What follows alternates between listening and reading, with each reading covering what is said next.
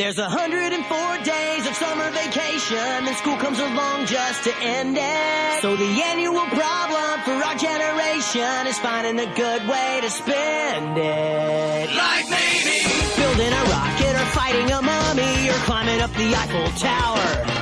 Discovering something that doesn't exist, or giving a monkey a shower. Ah. Tidal waves. I don't know about you. memories, or locating Frank I wish my kids were like Phineas and Ferb. Far more adventurous. Giving monkeys showers? Fighting off against Professor Doofenshmirtz? Saving the tri state area? It'd be far better than sitting at home and saying they're bored. Now, in defense of my kids, um, they have gone out before. In fact, it was last summer the two oldest ones went out on a bike ride together and were riding around saying, Let's play a game. How long will it take us to see another teenager? I'm not sure they actually saw one, even though we know they're in the area because they all come out of the the basement like zombies when the school bus shows up tomorrow morning. Because tomorrow, tomorrow is you know it.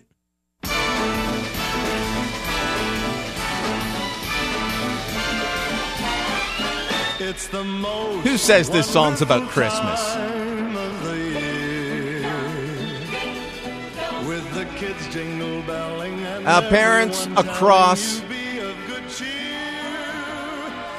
The most wonderful Parents across North America are cheering. Well, you know what? In some parts of the states, the kids go back in August. And I know the French schools around here, well, they went back to school in a week or so ago. But tomorrow, our kids go back.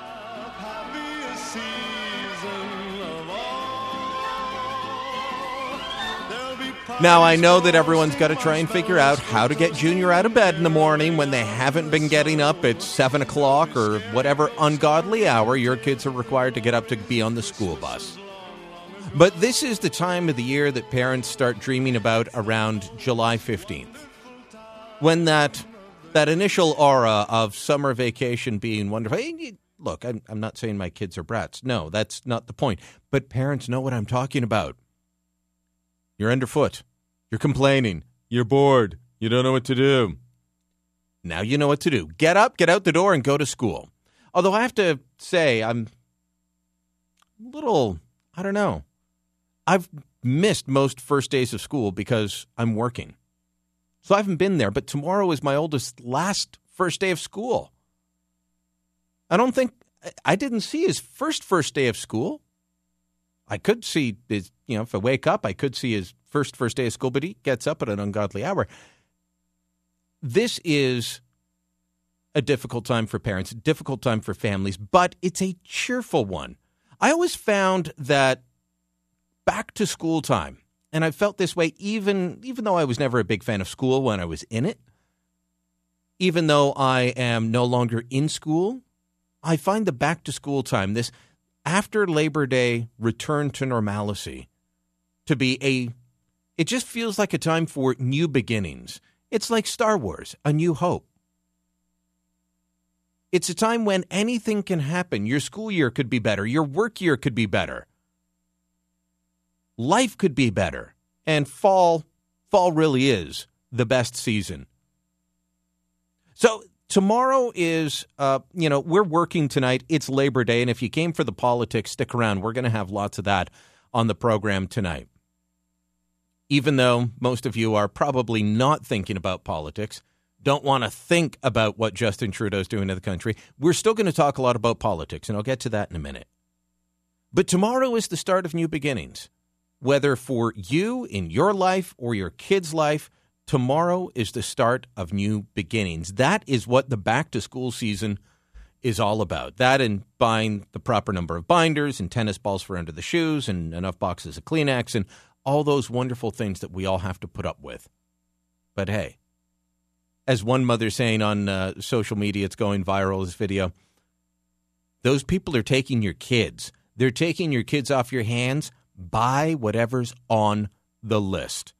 Drop me a line if uh, if you've got tips for getting uh, people ready for the first day of school. I'll share them later on in the program. Now, coming up later on in the program, just after seven thirty, we're going to talk about what I said on the air last week, I thought there was going to be a big walk back from the Trudeau Liberals on this small business tax change. And by late Friday, I changed my mind. I'll explain why just after 7:30. If you haven't seen my Facebook video that I posted on the weekend, uh, you can find out just after 7:30. And we'll hear from Bill Tufts, who is um, an advocate. He's an author. He's written about uh, public sector pensions and how much they cost. But the Trudeau government is trying to say that small business owners are tax cheats and they're wealthy and they make too much.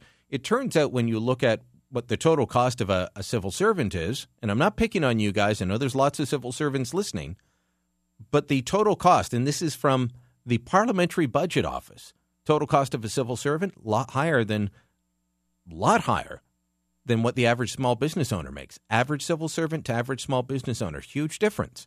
But one's being treated as if they're wealthy, and don't deserve anything. At uh, at eight o'clock, we're going to talk to uh, Monte McNaughton, a progressive conservative MP from down London area way. He's also their economic development critic. Why? Because we've just started to get details of a multi-million dollar grant given to Purdue. This is the pharmaceutical company that makes OxyContin. Yeah, we're just getting this months after a lawsuit was settled with Purdue over their marketing of OxyContin. And guess what? Back then, the bureaucrats were warning the McGuinty turned Wynne liberals don't give these guys the money. Don't give them the money because they've got all these lawsuits coming. There's controversy. Don't do it. Uh, we will also talk about, I'll have a rant for you. We'll do uh, Facebook Live if I can get the Wi Fi working in here. Kevin, the Wi Fi's out again. Uh, what what is Justin Trudeau putting on the table at NAFTA that has nothing to do with improving the trade system for Canada?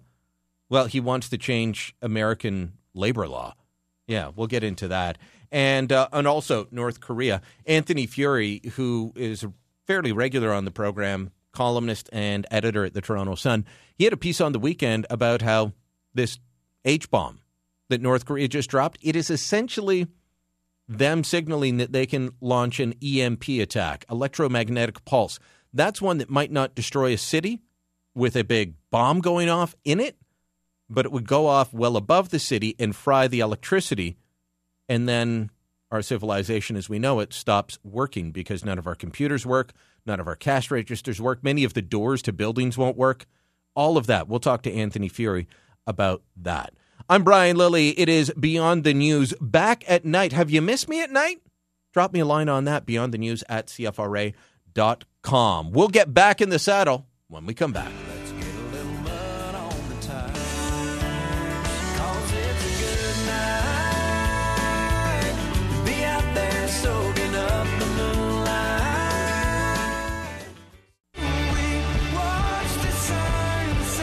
Beyond the News with Brian Lilley on News Talk 580 CFRA.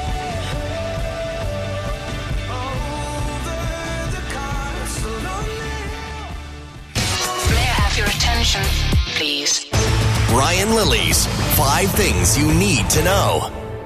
The number one story that you need to know about is that there's a dirt bag out there with somebody else's urn with their relative's ashes in it. Well, this is, you know, a piece of my mom. It's just very special to have her with me. And now that she's gone, uh, it feels like part of my heart has been ripped out. Family up towards Pembroke having a um, a house shutting, like they're, they're moving their father, and with them, they're having a, a house sale, selling off the items in the house. This was not for sale. Someone picked it up. They, it's not like they paid for it and mistakenly took it. They just took it. Maybe they did take it by mistake. If so, listen to the pleas from the family, return the urn. If you're a dirtbag and you took it on purpose and not by mistake, still return the urn. This is somebody's mother, their mother's ashes. There were, I believe, four of them spread out around different family members. And I know what that's like.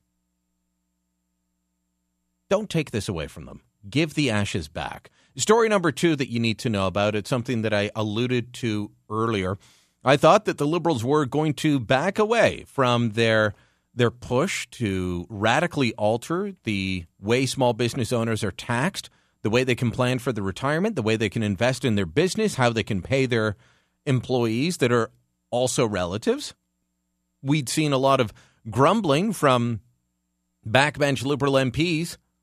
Susan Smith, the most on message Liberal pundit I've ever seen, going on the state broadcaster and ranting about how this is communicated badly and she doesn't like it as a small business owner. I thought, oh, for sure, they're leaving it. Then Justin Trudeau goes to Saskatoon. He's doing a news conference there. He's responding to questions over the backlash the, uh, uh for the plan that the government describes as a plan to inject more fairness into the tax system by closing loopholes. I will make no apologies for this approach. It's what Canadians expect of us when we say we're going to grow the middle class and help those working hard to join it. At the same time, we're in a consultation period. I'm hearing feedback from Canadians that want to make sure that this does help the middle class, uh, and that's what we're very much focused on. The part that isn't in this clip, and I don't have access to the rest of it, is he goes on to say, and if we have to force the well off to pay a little bit more, so be it. But listen to his opening there. I will make no apologies for this approach. This approach. This is where we're going. You're going to listen. We'll call it a consultation, but it's not. Uh, Perrin Beatty is the president and CEO of the Canadian Chamber of Commerce. I've spoken to him several times. He was on Ottawa Now earlier today and said this is the government going after not only big business, but also every mom and pop operation in this country? They're looking to generate a quarter of a million dollars from the issue of, uh, of uh, salaries that are paid. Um, to do that, they'll have to attack about a billion dollars worth of income. You think that's only going to come from high income Canadians? To... It's not going to. It's not going to at all. Story number three it is the ongoing saga of North Korea. Of course, they launched that H bomb over the weekend. Uh, well, detonated it. They didn't launch it. It wasn't a missile that went over Japan this time. They detonated it underground. It caused a seismic um, event similar to an earthquake that registered as far away as Norway. This was a massive, massive bomb, many times the size of the ones dropped on Hiroshima and Nagasaki. An emergency meeting of the UN Security Council today, U.S. Ambassador to the United Nations, Nikki Haley, saying something's got to be done. This guy, Kim Jong un, is begging for war. His abusive use of missiles and his nuclear threats show that he is begging for war. War is never something the United States wants. We don't want it now. But our country's patience is not unlimited. We will defend our allies and our territory. The idea that some have suggested a so called freeze for freeze is insulting. When a rogue regime has a nuclear weapon and an ICBM pointed at you, you do not take steps to lower your guard. No one would do that. We certainly won't. And good on Nikki Haley and the United States. I think they're going in the right direction. While sanctions on North Korea have been tried and they failed, um, serious negotiations seem like a pipe dream. And what about a military strike? Well, Simple fact of the matter is that would inevitably lead to bloodshed on a huge scale. So, what's to happen? Well, Justin Trudeau wants the UN to step in. That was his big thing. The UN has stepped in in ways that were unprecedented uh, a few weeks ago with an increase in the sanctions. Maybe not enough, but it was an increase in the sanctions. But what Trudeau doesn't seem to realize is that North Korea has two protectors on the UN Security Council seat with with vetoes. China is their main protector. Russia is also a bit of a protector of the United Nations. So he's just spewing words and saying let's let's have a multilateral solution. Let's have the United Nations step in because he doesn't he doesn't think about anything other than the United Nations. I remember saying that Michael Ignatieff, when he was Liberal leader, wanted to outsource Canadian foreign policy to the United Nations. Now, why did I say that? Because during the French language debate during the election, Ignatieff actually said that Canada should not be allowed to send troops outside of its borders unless it's asked to do so by the United Nations. That is outsourcing foreign policy to the UN. Now, after Ignatieff was questioned about this the day after, he quickly backed away from it and said, no, that was going too far. But Justin Trudeau actually believes every answer is the United Nations, at least when it comes to foreign policy. That I don't understand. Hurricane Harvey's effects still being felt, but in the meantime, another hurricane could be bearing down on the United States. This one is Hurricane Irma. It's out in the Atlantic right now. It is a bit south, mm, southeast of the U.S. coast, um, off towards, uh, well out past Puerto Rico, about 800 kilometers east of the Leeward Islands in the eastern Caribbean.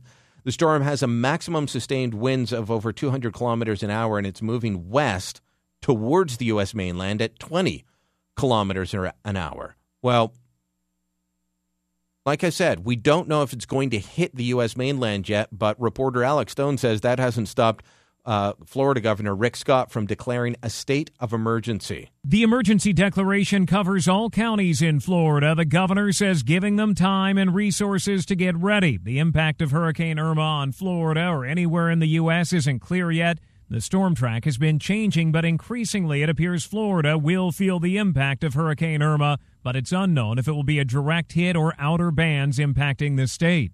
Let's hope it's outer bands. Let's hope that it's downgraded to a tropical storm by the time it happens. That's still major. That's still a big storm, but let's hope it's downgraded by then.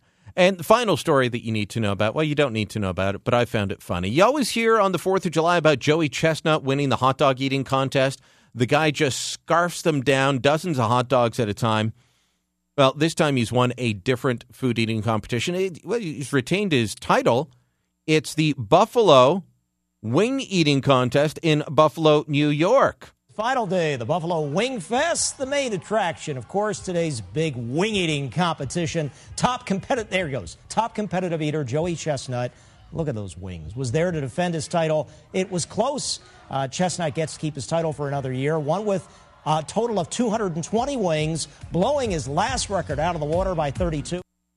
220 wings. His old record was 188. If you haven't been to Buffalo for wings or Amherst, Lackawanna, that area, go to Honey's in, in, in Amherst. It's great. They claim to be the home of uh, the Buffalo wings, but don't try and eat 220 of them. It's not going to happen.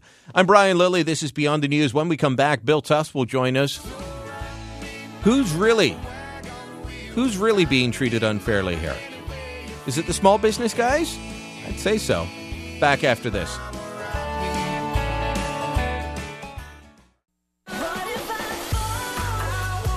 This is Beyond the News with Brian Lilley. Get some FaceTime with Brian. Join the resistance at facebook.com slash 580 CFRA.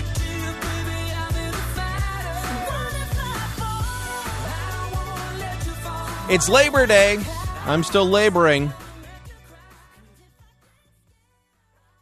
To relaunch, and I'm saying starting to because it's not complete yet, but I've made it public. Uh, starting to relaunch BrianLilley.com. Had a column up there this morning on uh, some people should be cheering Labor Day more than others because I'm talking about the guys that get rich at, off the fruit of your labors. And no, I'm not talking about uh, big, nasty um, capitalist CEOs. I'm talking about the rent seekers that figure out a way to get money out of government. I'll um, I'll talk about that coming up in the next segment because we've got more information on a guy that we've talked about before who is getting millions of dollars from Ontario taxpayers and just happens to be Kathleen Wynne's campaign manager. But the big issue right now is this this fight over the small business tax changes that the liberals have proposed. They are going to change how you can save money within your uh, business, within your small business, how you pay your employees that are your relatives, such as your spouse, your kids, could be well cousin, anybody that's relative. It's it's going to affect that. Um, and Justin Trudeau's been under an awful lot of pressure. Well, you heard him earlier saying he's not going to apologize. I will make no apologies for this approach. You know what he also said? He's he's blaming the conservatives for the way things are going. The conservatives opposed our lowering of taxes on the middle class and raising them on the wealthiest 1%. They opposed us stopping to sending child benefit checks to millionaires.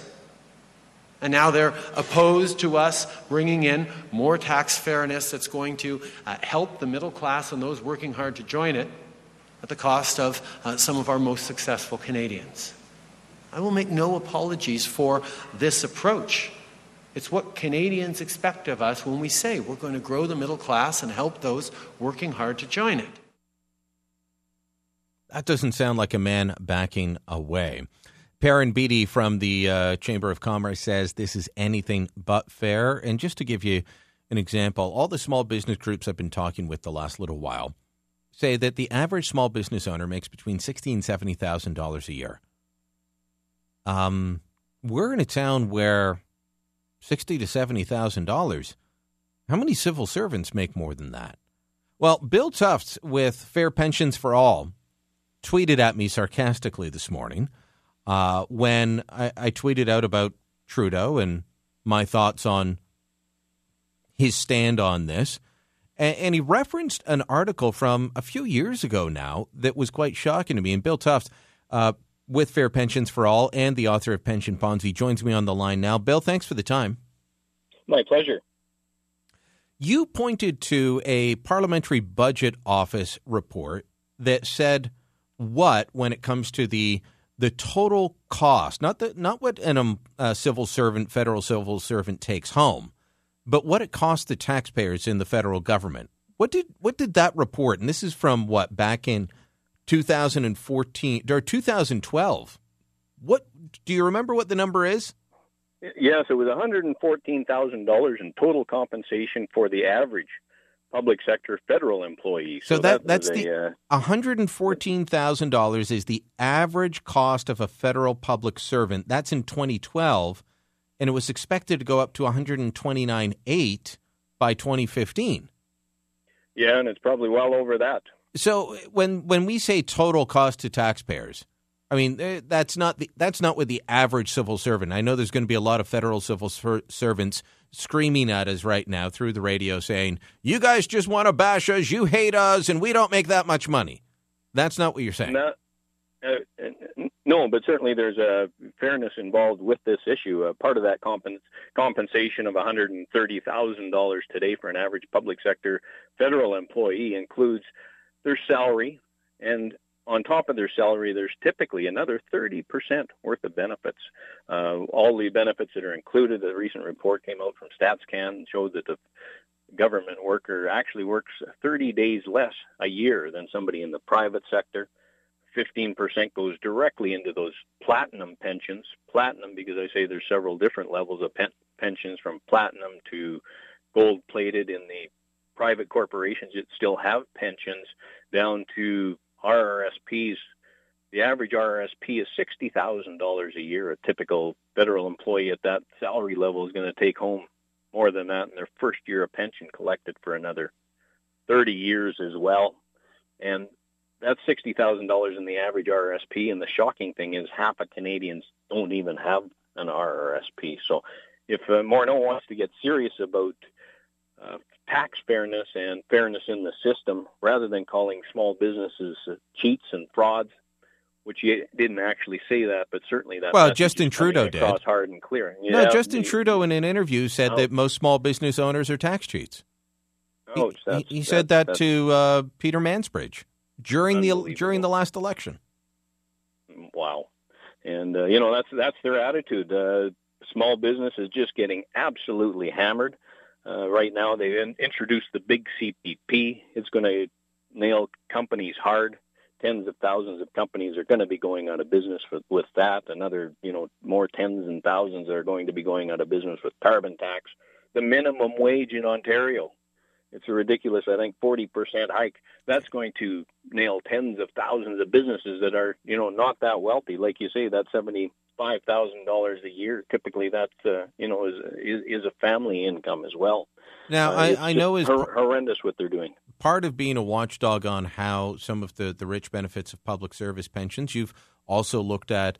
Uh, rich private sector pensions, but how do small business owners compare? Because they're they're being told, well, look, you, you can't keep money inside the company and then take it out later on like a pension, or you can't sell off your business and, and use that like a pension. That's not fair. We've got to tax you at a high level.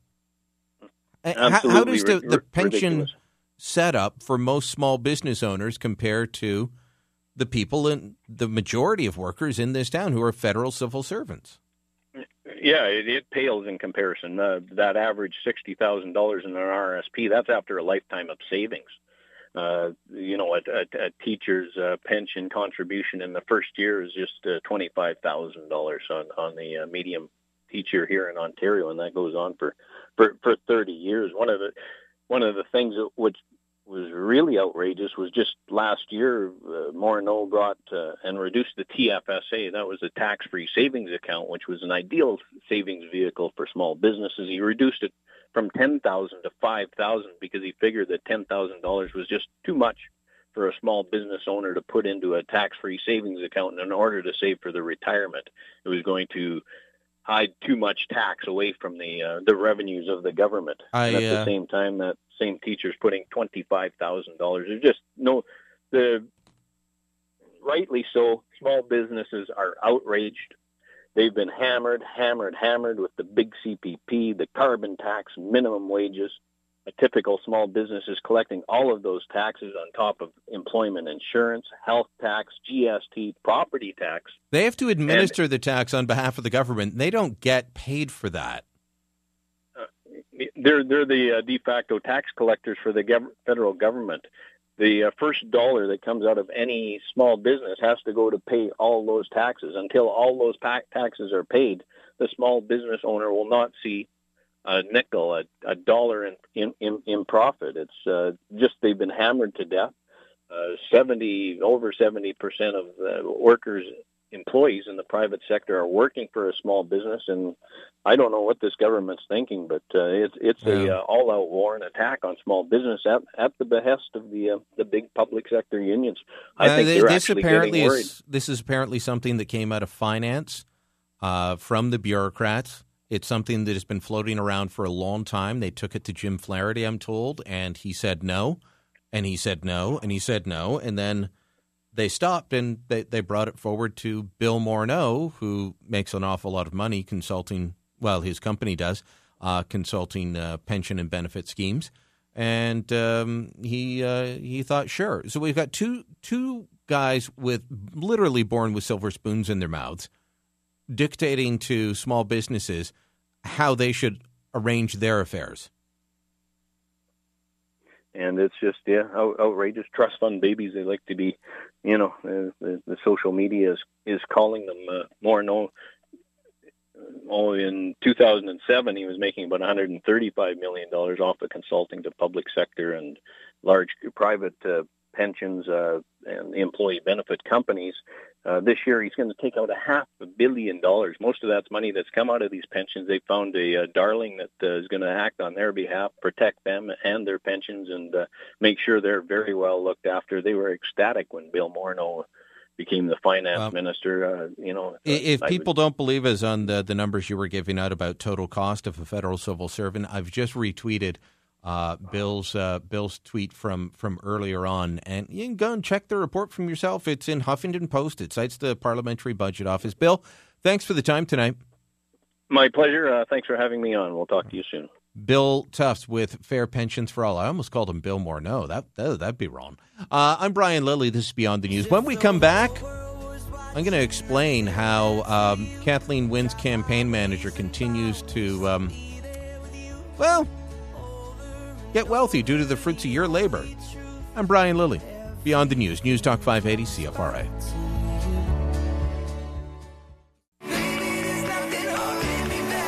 In a world gone mad, there must be resistance. You're listening to Beyond the News with Brian Lilley on News Talk 580 CFRA.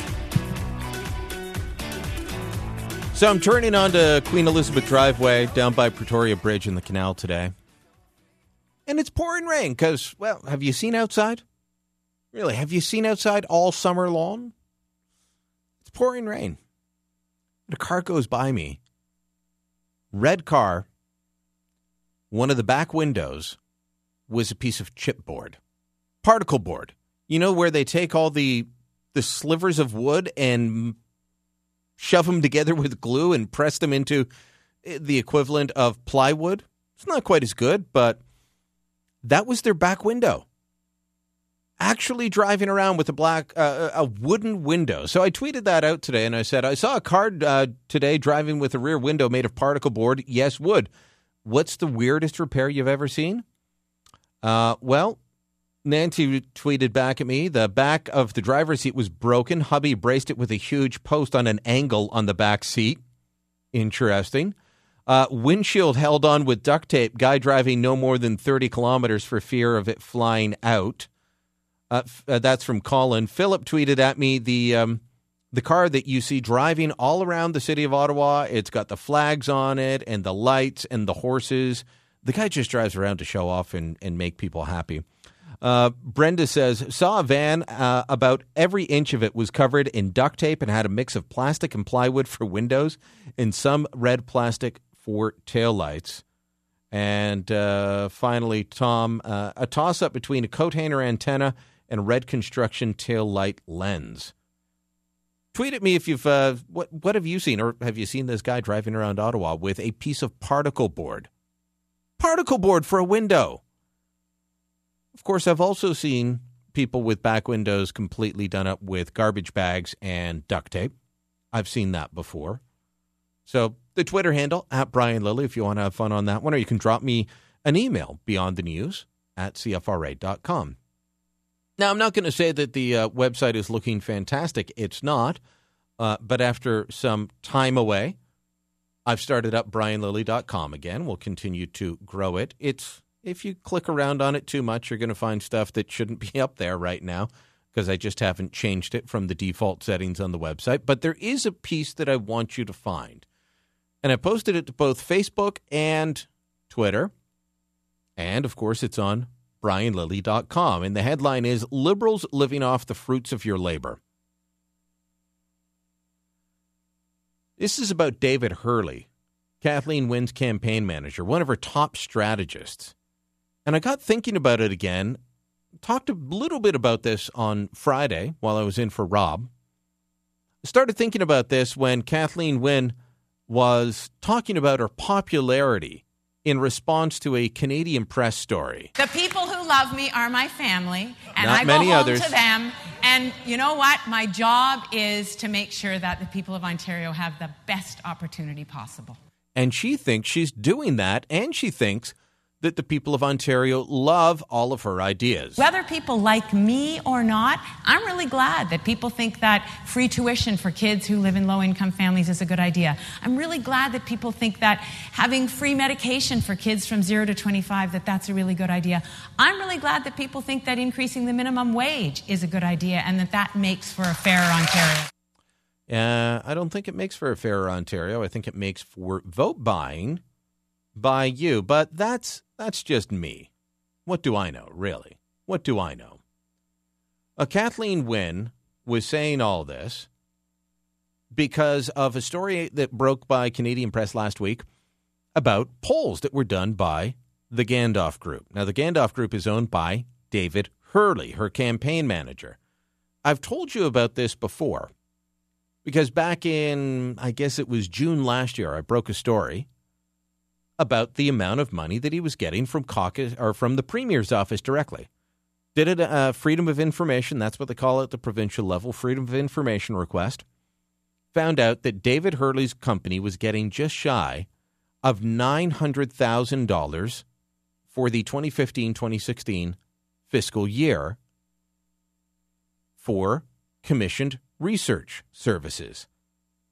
That's all they would tell us. He was doing polling for them essentially. He's doing polling. Now, from that, I was put on to another story that I didn't know about that had come out months earlier is by uh, Adrian Morrow at the Globe and Mail. Great reporter for the Globe who's now down in Washington. He, you know, tends to stick to the facts, dig into stuff, find out information, and doesn't just sit there going over about uh, how um, his thoughts on on the day. Adrian Morrow reported that $2.1 million of government contracts went to liberal friendly firms at Queen Park at Queen's Park. And right at the top, I want to quote from it was Gandalf Group. Quote, among the contracts were the 11 million for a firm run by Premier Kathleen Wynne's top strategist and pollster. 353,000 for the party's chief advertising company, 383,000 for a data mining outfit that has worked on the Liberals' voter information database. Okay, so that's uh, 1.1 million and just shy of 900,000. That's almost 2 million dollars. So I did more digging.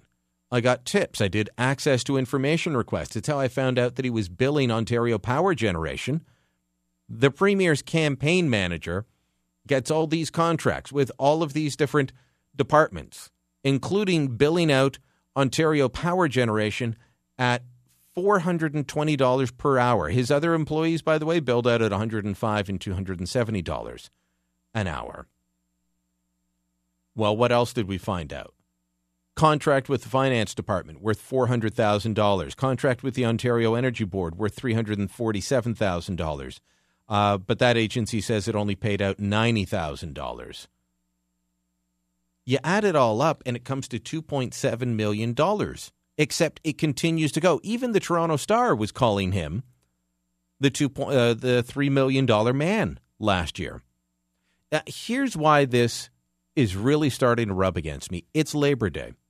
We're celebrating the workers.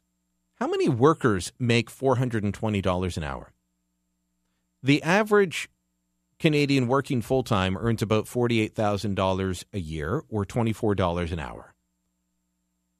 $420 an hour works out to 17 and a half times what the average Canadian makes working full time. 17 and a half times. This is the guy who is going to come up with the messaging to sell you on Kathleen Wynne making Ontario fairer. The Fair Hydro Plan, making wages fairer. He's making millions. And what's he doing? He's essentially doing partisan work consulting for the government. He's the one doing the polls that say Kathleen Wynne's not popular, but all the policies that I'm about to turn around and sell you, those are real popular. I'm not buying that from David Herle. I haven't looked at the data tables. I haven't seen what the questions were. But when you've got millions of dollars riding on it, forgive me if I look askance at your data and say, hmm, maybe there's a little more to it than this.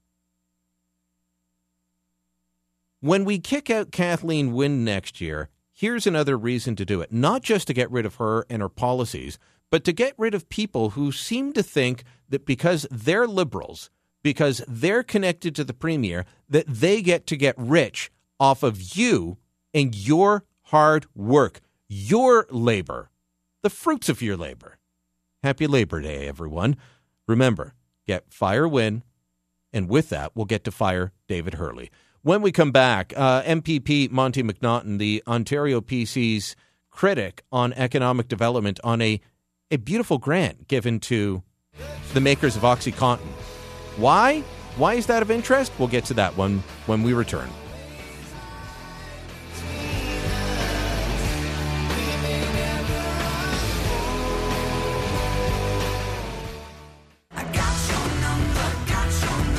Insurgent. Believe it. The resistance is here. Beyond the News with Brian Lilley. News Talk 580 CFRA. Stephen McGilvery went to the doctor for help easing pain from a workplace injury and ended up horribly addicted to OxyContin. I lost a job of 20 years and a great job. Um, next, next uh, that I lost, I lost my family. That is a report by Avis Favaro from the end of May of this year, by the way, on the the problem that so many Canadians have had of being addicted to the prescription drug OxyContin. Well, you can say, well, boo hoo for Stephen McGilvery, bad for him. But turns out that he helped launch a class action lawsuit that turned things around, changed the way that Purdue, the, the maker of Oxy, had to look at things. With family support, he got on methadone. And he helped launch a class action lawsuit against Purdue Pharma the makers of OxyContin, charging the company with deceit in marketing the drug and failing to warn doctors, pharmacists, and patients of the risks of addiction. After a decade in court, Purdue Pharma recently settled, agreeing to pay out $20 million to any Canadians who can prove they were harmed by legitimate prescriptions.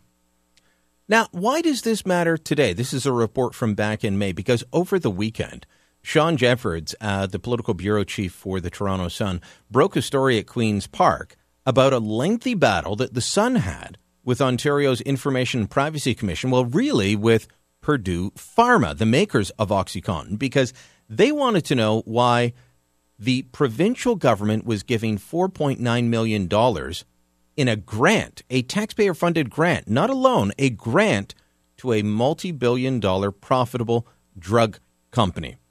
Well, joining me on the line now to talk about this and maybe explain a little bit of this is Monte McNaughton, con, uh, progressive conservative MPP and critic on this file. And uh, Monte, I always scratch my head when I try and figure out why companies uh, that are highly profitable, well, by any company, but especially these highly profitable multinationals that rake in billions a year. Hey, good on you for making billions, but why are they getting grants? As the economic development critic for the PCs, do you understand it? Well, not at all. I mean, I've been uh, fighting this for years at Queen's Park. Um, I- I've long fought um, taxpayers giving uh, grants to private sector corporations um, for a long time, but I also have been after the Liberal government to reveal uh, every private company that has received uh, a grant, and so far they continue to uh, stall and not release uh, all details of companies that have received uh, grants. But in this case, uh, with Purdue, they got about $5 million. Um, this is a company that has made $80 billion uh, to the end of 2016 uh, manufacturing OxyContin.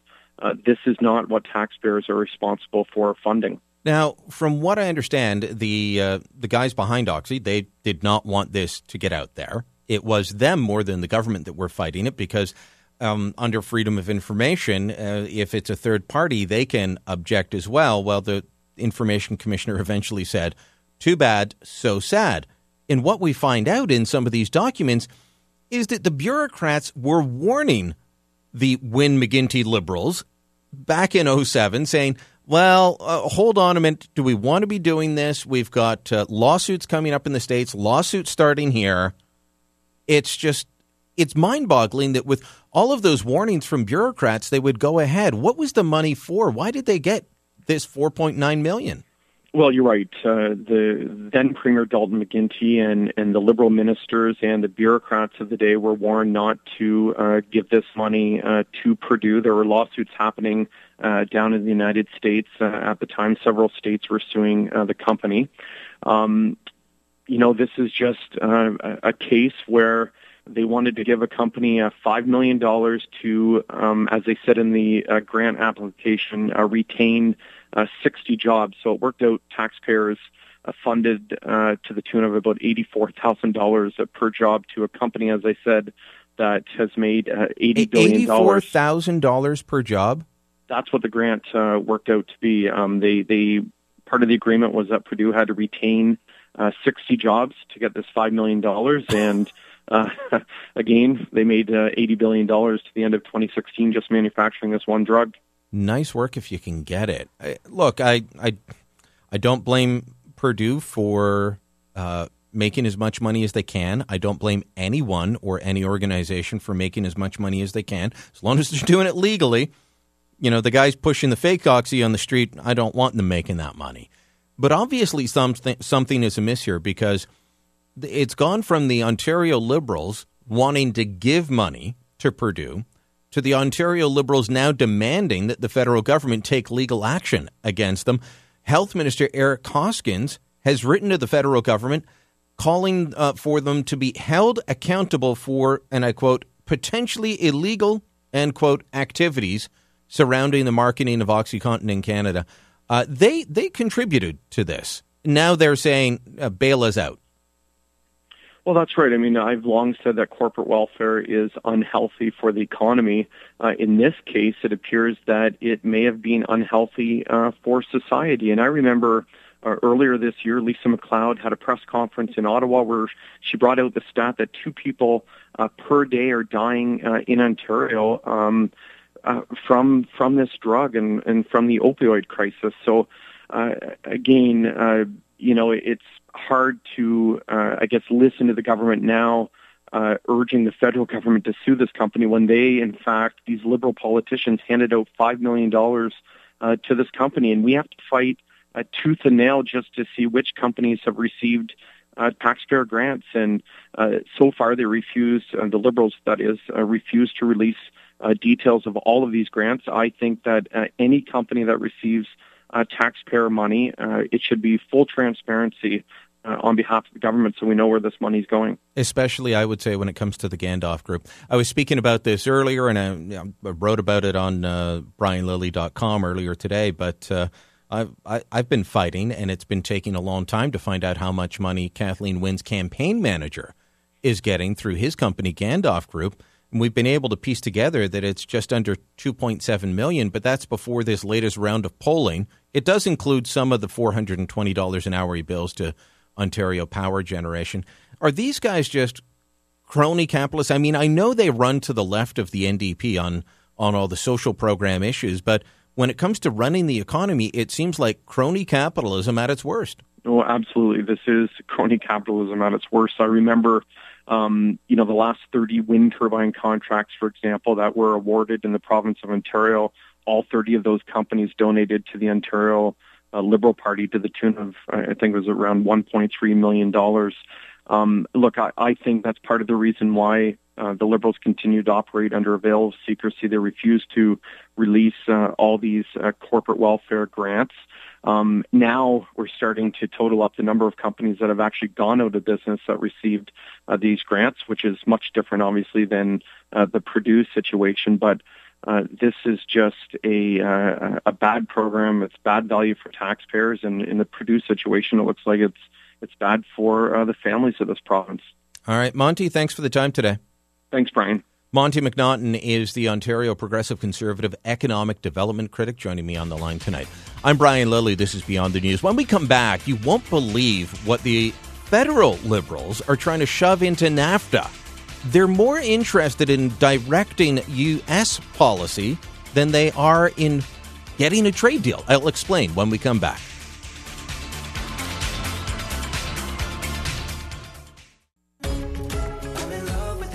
He's hated in official Ottawa, which is okay in our books. Beyond the News with Brian Lilley on News Talk 580 CFRA.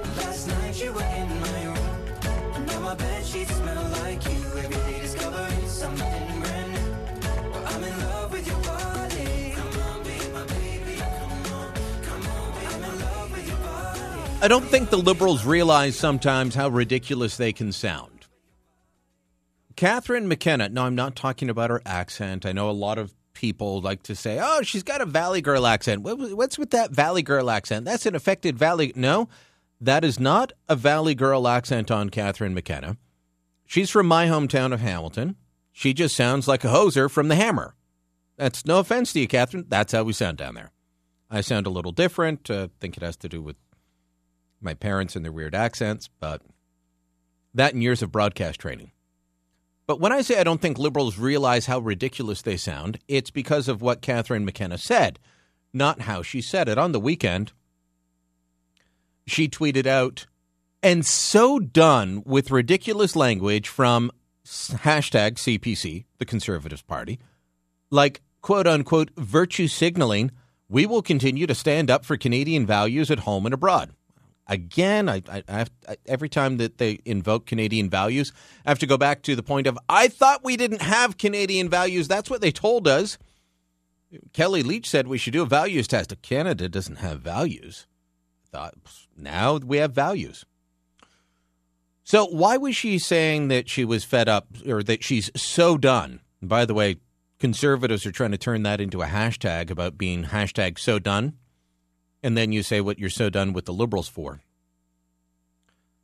But why was she saying she's so done with language like virtue signaling? It's because Erin O'Toole went out, held a news conference, and was talking about the attempt by the Trudeau Liberals to put in things like support for the Paris Climate Accord into the NAFTA negotiations.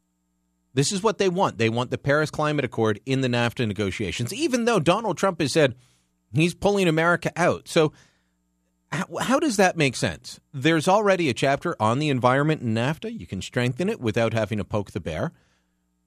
What about trying to negotiate something that could improve the lot of the Canadian economy?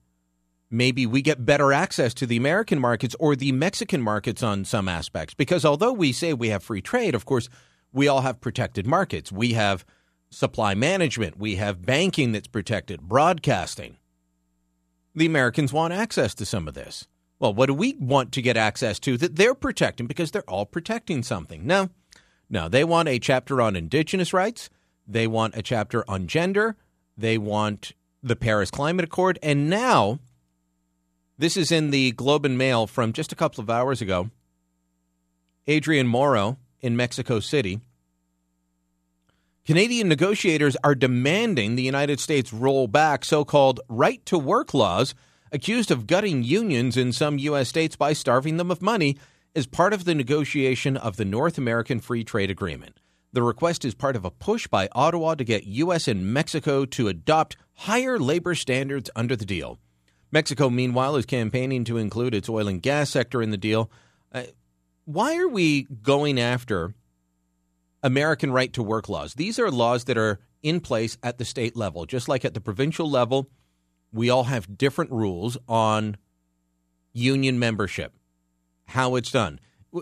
There are federal laws as well for federally regulated industries such as broadcasting, trucking, anything that crosses a border. But they want to they want to change American domestic law. How does that help us? Wisconsin, for example, is a right to work state. There are about 19, 20 of them maybe now, maybe a few more. It's been a while since I looked. And these are places where they've done away with some of the draconian labor laws of the past. The kind that said uh, you must be a union member and pay for union dues and all of the political uh, activities that we want to do with your union dues if you want the job. So if you're a municipal worker here in Ottawa, you have to belong to Union 503. If you're a firefighter, you have to belong to the firefighters union. If the firefighters union disciplines you and kicks you out of the union, you know that you can lose your job as the firefighter even though your employer's happy with you. And that's the way it works in a lot of places. In several U.S. states, they didn't get rid of unions. They got rid of some of the more draconian measures, like the one I just mentioned, where if the union decides to discipline you and kick you out, but your employer's happy, you lose your job because you must be a union member to have certain jobs in this country. And that's the way it was in the United States. But several states said no. They want to change it. They want to modernize their labor laws because some of the labor laws were ridiculous.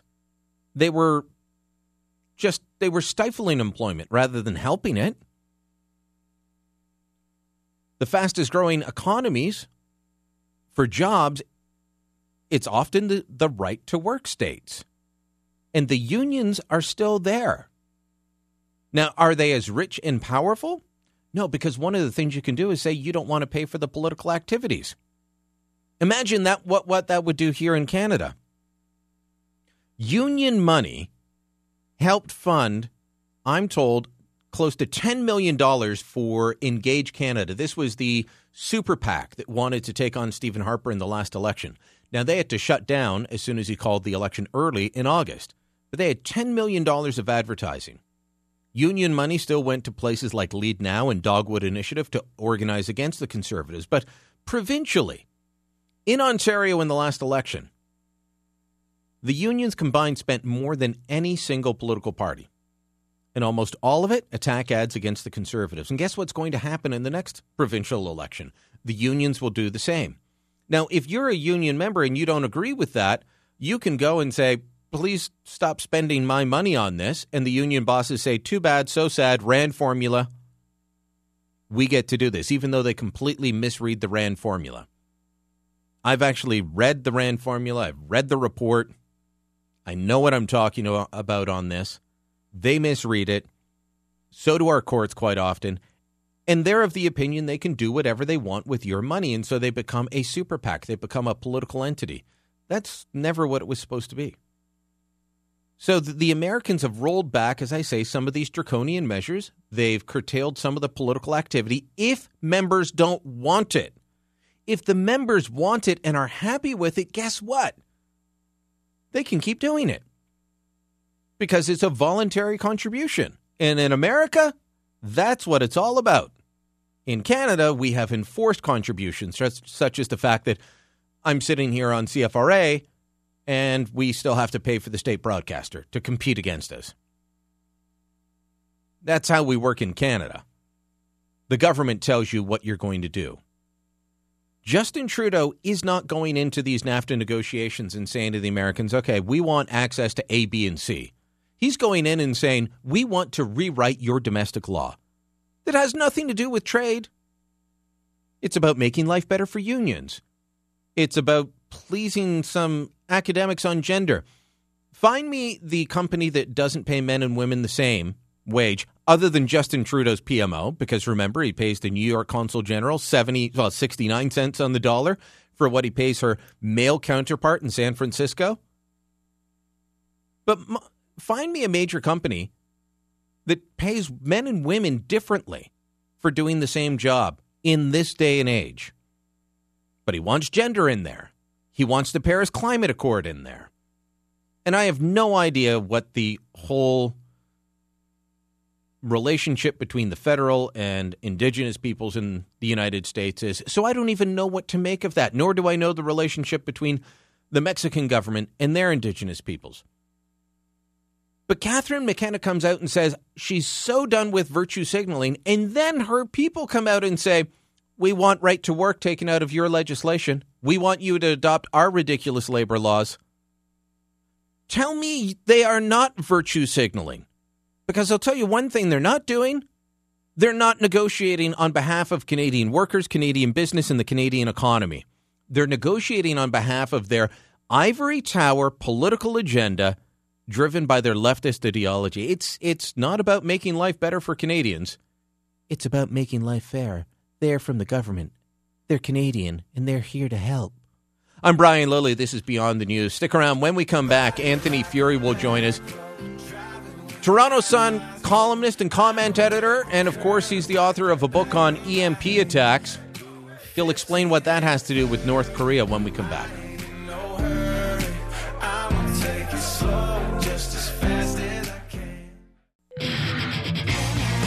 Beyond the News with Brian Lilley. Join the resistance on Facebook and Twitter at CFRA Ottawa. No country should have missiles flying over them like those 130 million people in Japan. It's unacceptable. They have violated every single UN Security Council resolution that we've had.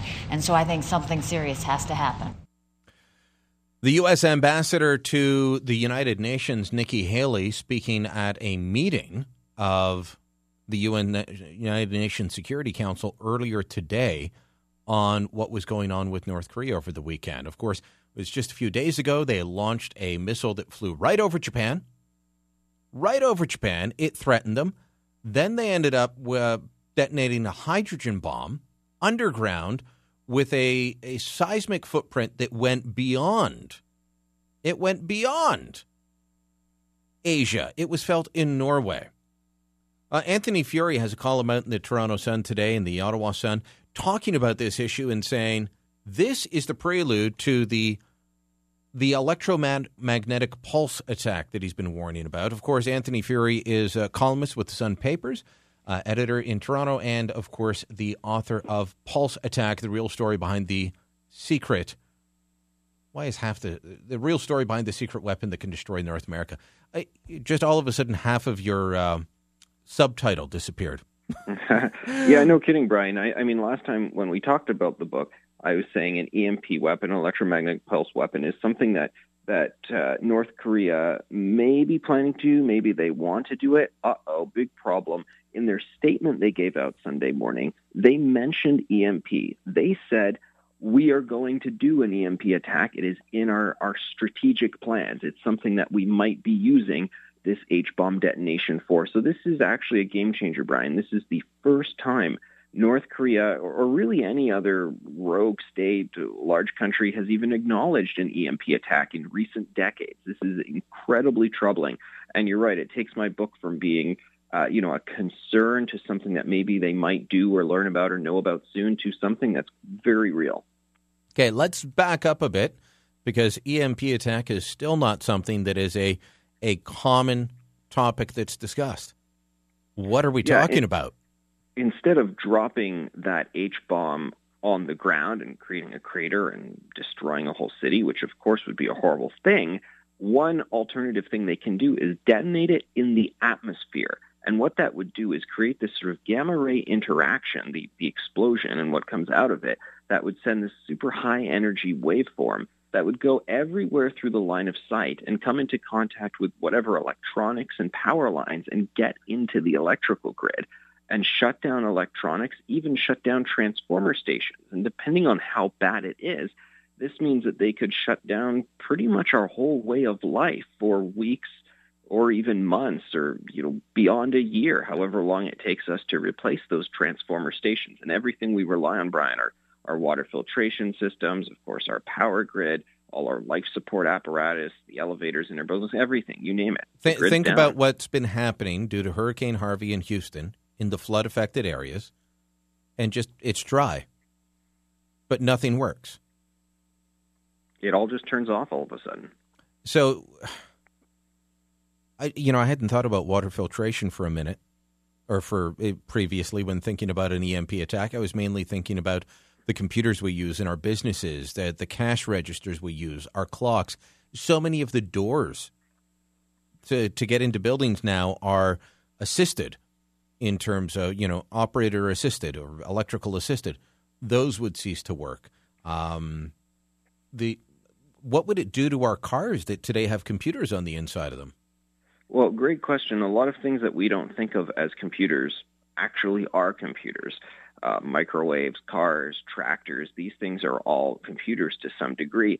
And those cars, after a certain age, would stop working after a certain time period. If you're like Clint Eastwood and you still drive around in a truck from you know 1964 or whatever, you'll probably be okay. al- Although you'll only be able to use that one tank of gas you have because, of course, everything we do now, Brian, to your point about the doors, uh, we're an electronic civilization. Everything we do uh, has some form of electronic component in it. So we would essentially go back to living like we're in 1850. The big problem with that is that the reason why we have such large populations in Western countries is technology has enabled to do it. Do it. It's enabled us to bring food into the cities and feed people that way. It's enabled us to live in 20, 30 story buildings. If you go back to 1850, you just can't sustain the population we would have. So a big concern that a, a report that that U.S. Congress created was that the majority of people in North America would actually die if there was an EMP attack, not through being killed by an explosion, but through societal decay because we just can't support those many lives. Before the EMP attack was mentioned, or the EMP possibility, electromagnetic pulse attack was mentioned by North Korea. I came across uh, just in my Twitter feed um, someone joking about, oh, if an EMP happens, does that make cavalry the uh, the choice of um, uh, of the military again? And Clare Lopez jokingly replied, no, because everyone will be eating the horses. Yeah, Of course, very- that's possibly true. very sad way to put it. Certainly, I mean, we'll be we'll be starving. In, in truth, if if North Korea does decide to do an EMP attack, let's say on the United States, that would be an asymmetrical warfare. Now, normally you say MAD, mutual assured destruction, means that's why Russia will not actually nuke the U.S. because they know before their missiles get over here, the U.S. will launch missiles. Okay, we're all dead. So what's the point of doing it? But in an asymmetrical warfare situation like EMP, North Korea does an EMP detonation over us. It takes down our grid, our ability to communicate, our electronics. We can't even fire anything back at them. And then they still have all their technology, and they could, you know, conceivably come over and do some land invasion. I think that's a bit of a stretch for obvious, you know, reasons. But we are completely at, at the mercy of, of really anybody who hasn't had an EMP attack. The, the silver lining is that military assets in the U.S. have been hardened to some degree. So uh, Cheyenne Mountain and NORAD has been hardened against an EMP attack. So, I mean, hopefully, if they EMP us and then they try and ground nuke us, we would still have our air defense systems to stop them from ground nuking us, but we would still have to eat the horses. That's um, it's an incredible thing to think of that this country that can barely feed its own people could stop us from being able to feed our own people. That's a great way to put it, and I think that's the main reason why we just can't allow North Korea to become a, a nuclear power in the same way that you, you know China and Britain and France and you know the U.S. all are as you know permanent UN Security Council members, or we just can't allow it to happen because all those member countries they actually have stability and the protection of their middle classes to worry about such that they're they're not crazy people. Whatever you think about Vladimir Putin and you know US election interference and all that narrative I mean these are still real countries that generally all have the same interests North Korea does not have that. We we cannot allow them to stabilize a long-term nuclear program. Speaking with Anthony Furey, uh, columnist with uh, Sun pa- Papers and uh, an editor there, uh, also the author of Pulse Attack, the uh, the real story behind the secret weapon that can destroy North America. And we're talking about his book again because North Korea on the weekend threatened an electromagnetic pulse attack, the kind that just fries the electrical system. Think back to 2003 and where you were, and could you get access to the necessities of life for a day or so? There were pockets back then and I was talking about this with a friend on the weekend. There were pockets that were not shut down for various reasons, Anthony, but I'm guessing that in an EMP, we wouldn't have those pockets.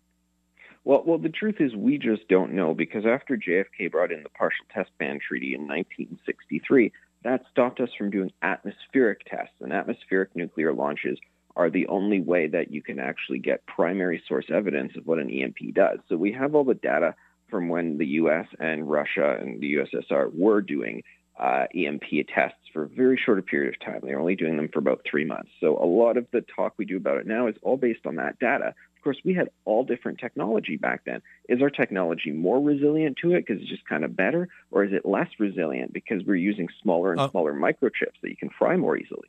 Uh, yeah, well, microchips. I was helping to run a gas station just after I left high school, took a gap year and it one of the gas stations that I helped run switched from the old fashioned pumps that were just that. They were pumps. They were mechanical pumps to the newfangled they they went straight from 1960s pumps to the chip card reader ones back in the 90s you could slide well, maybe not chip card back then but you could slide your credit card in and pay at the pump. Those things will not work is my guess. Yeah and I, I, I don't think most of them will either because we're just much more vulnerable in the electronic civilization. We need to do more testing. We need standardization. Uh, the Canadian government really has no clue what would happen if Canada was affected by this. The U.S. government only has slightly more information, slightly more than zero ain't that much. It's a big problem. Do you believe Kim Jong Un and those around him that say, "Oh no, no, no, this is just a deterrent weapon to stop us from being invaded"? Well, everything he said he's going to do, he has done and then some. So he says we're going to have this weapon, and they get it. All the analysts say, no, no, there's no way they can, and they get it, and they do it faster than we thought we would. So, I mean, he's he says he's going to strike the U.S. Obviously, he says it's more in retaliation. I, I, I don't know. I can't imagine what his long-term play is, uh, but we we can't allow him to have nuclear weapons, even as a deterrent measure. I think. All right. Anthony, thanks for the time. Thanks, Brian. Anthony Furey. You can pick up his book at Amazon. It is Pulse Attack, the real story behind the secret weapon that can destroy North America. I'm Brian Lilley. This is Beyond the News. Back after this.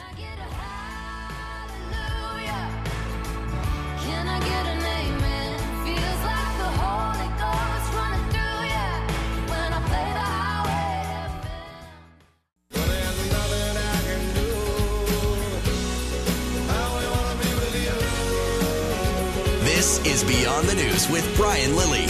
Follow the outrage on Twitter at CFRA Ottawa.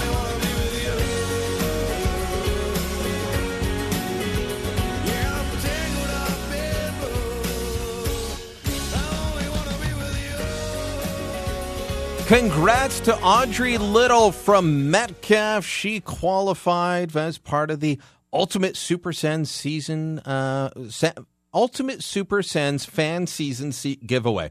They can't make it easy to say in the promo department. The Ultimate Super Sens fan season giveaway. You could win a, a pair of season seats to every Ottawa Senators home game in the 100 levels. That's the good seats. Those are really are the good seats. Uh, you just when it's time, it's not time now. There's eight qualifying times each day. Seven th- starts at seven thirty-five in the morning, ends with me at nine thirty-five. You got to be the twenty-fifth caller, and then we will draw. Uh, let's see. I'll figure that out for the next time. We will draw a name. I just, well, I'll let you know when it's happening. Looks like Oh no, I was about to say it looks like they um, they might be getting ready to start the Tiger Cats Argos Labor Day Classic again, but no. The game is on hold. It may end up actually being canceled. The rain pour is torrential. That's not the problem. I mean, it's it's worse rain than we're having in Ottawa right now. Yeah, it's died down. I don't know where it is, what it's like where you are, but it's died down a little bit here in the Byward Market.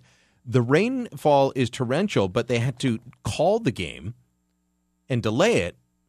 Well, they haven't called it off, but they have delayed it because of lightning.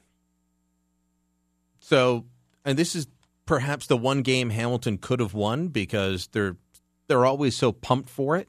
Right now, the team's zero and eight, and if you're a Red Blacks fan, you have to be cheering for the Hamilton Tiger Cats because the Red Blacks are in first place with a record of four, six, and one. The Argos are right behind us with a record of four, six, and oh. They have a game in hand. They win this one, then they're in first place. So you want Hamilton to win if you're a Red Blacks fan. I've never seen a game called for lightning. I've sat through some pretty bad weather for CFL games. Freezing cold, like bone chilling cold, torrential downpours, hot sun where you're just baking on those old metal benches. All of that. I've never seen a game delayed. That's a baseball thing. Oh, it's spitting. We can't play. I was reading off some of the tweets earlier about the um, uh, the crazy car repairs because I saw I tweeted out and I told you about it. I saw this guy going around with a piece of chipboard, a piece of wood for one of his rear windows on the uh, passenger side door, and it's just bizarre because I mostly talk about politics. Apparently, that's all I'm allowed to tweet about. One guy told me that I am obviously a liberal uh, shill now. He's a guy on the right who's upset that I'm talking about something other than Justin Trudeau, I guess. But then this constant troll on the left who just hates anyone that's conservative is tweeting at me complaining, Are you a lifestyle reporter now? I guess we can only just be in our lane and only talk about one thing ad nauseum. That actually is what drives me nuts about social media. The good part about social media is you can get to know the personality of somebody. I did hold back from tweeting about Notre Dame beating Henry Burris, uh, or Henry Burris's Temple Owls. I, I did hold back from that. I, I, I didn't want to bug Hank too much because we were trash talking each other last week. If you don't know, Henry Burris, before he went into professional football, was the quarterback for the Temple Owls. That was his. Uh, that was his alma mater. At one point, held twenty different records there. Still holds many of them, but not all twenty. He said they were going to beat the Notre Dame Fighting Irish. Instead, it was 40, 48 16. Yeah, that's that song was heard a lot. Anyways, hoping that we can, we don't really have a fight song, but hoping hoping that we can cut a lot of um, uh, log cookies next time the Red Blacks play because they are on a bit of a tear right now. They're doing well. Um, what's interesting is several of the teams that were doing badly at the beginning of the season are moving upwards. Hamilton not being one of them. They're at 0 and 8 still. Looks like it's sunshining out west where the, we're awaiting the, um, I believe, uh, unless they're doing something on replay now uh, on TSN, it looks like they're getting ready for the uh, Calgary Edmonton game. But Saskatchewan, which was a disaster again this year, they came back. They beat the Bombers yesterday, and they're moving up. By the way, they're second to last place in the West. They would be in first place in the East.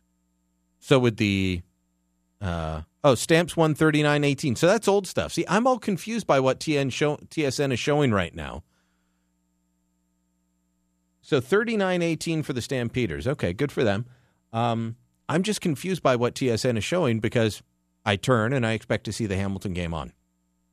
Like I said, if you are a Red Blacks fan, you should be cheering for Hamilton. We'll get back to politics when we come back. Eh, But of course, if you want to call in with crazy stories about uh, car fixes like wooden windows, what is this? George Washington and his wooden teeth? You're going to have a wooden window in your car now? You can't see through it. That's bad for a shoulder check. And that's a real blind spot. If you've got something like that, you can call in when we come back as well. 521 Talk, 521 8255, star 580 on Bell Mobility. I've missed y'all. I've missed y'all. Have you missed the B Lil? Well, I'm back.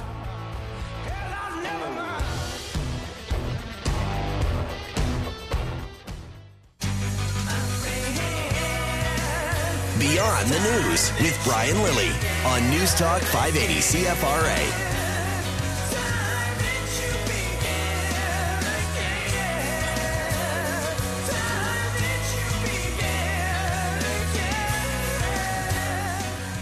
So, there's a festival that takes place in Nevada called Burning Man, and this weekend, a 41 year old man died at it by burning. I'm not making a joke here. This is a festival that is for people that find Coachella just too lame, not cool enough. And if, if you're not hip enough to know what Coachella is, you probably don't know much about Burning Man. But to give you an idea of the size and scope, 70,000 people go to a point in the desert for this four day bizarre art and music festival. A lot of electronic dance music, a lot of experimental art. 70,000 people. But they go to a point where there's no infrastructure. And they set up a, tent, uh, a city for four days.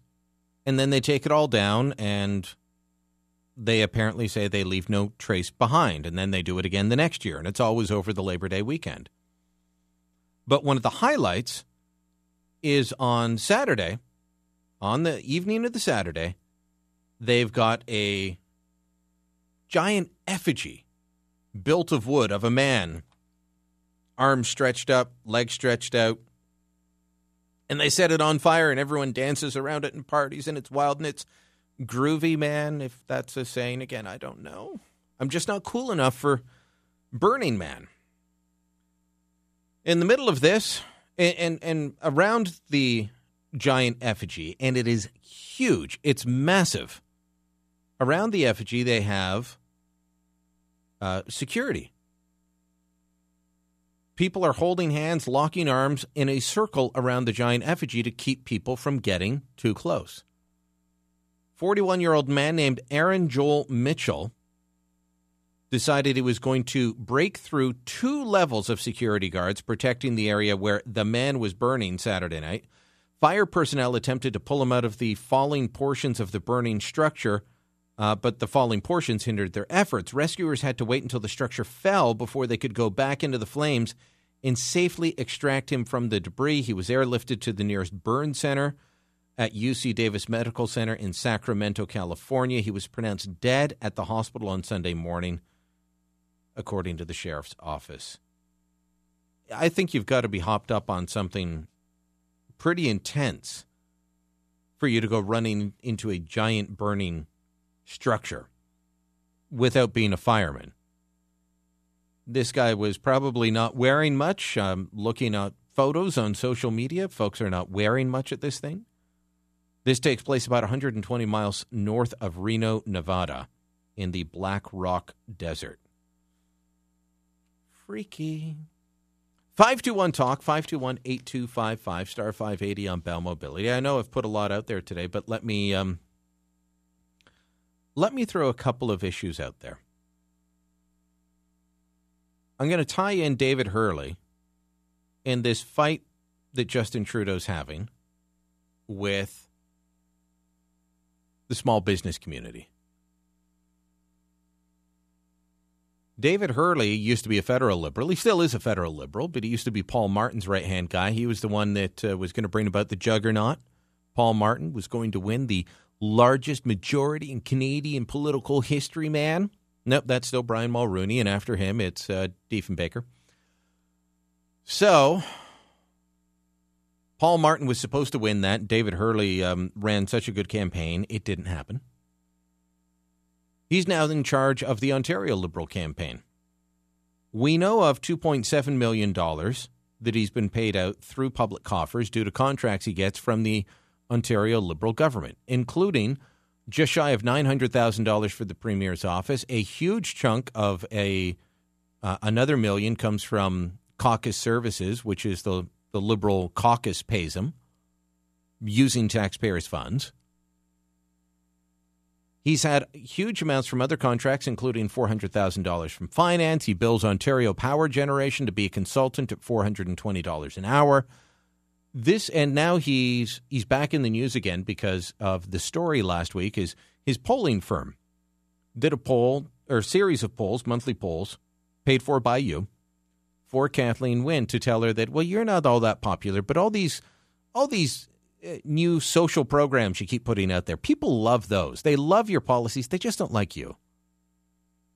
So David Herle is the man that's going to be selling us on the fair hydro plan, the fair wage plan, the fair this plan, the fair that plan. He bills Ontario Power Generation 420 bucks an hour to impart his wisdom. What's he what's he telling them? How to lower hydro rates? Don't pay consultants 420 bucks an hour. I guarantee you he's not worth it. The guy's making millions from you.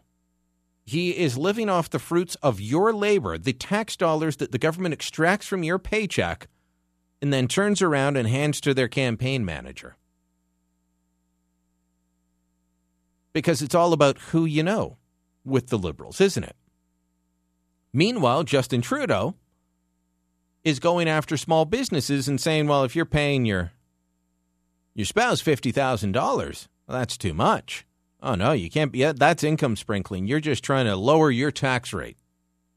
Never mind that your spouse might be doing an awful lot of the work in the small business that you run together.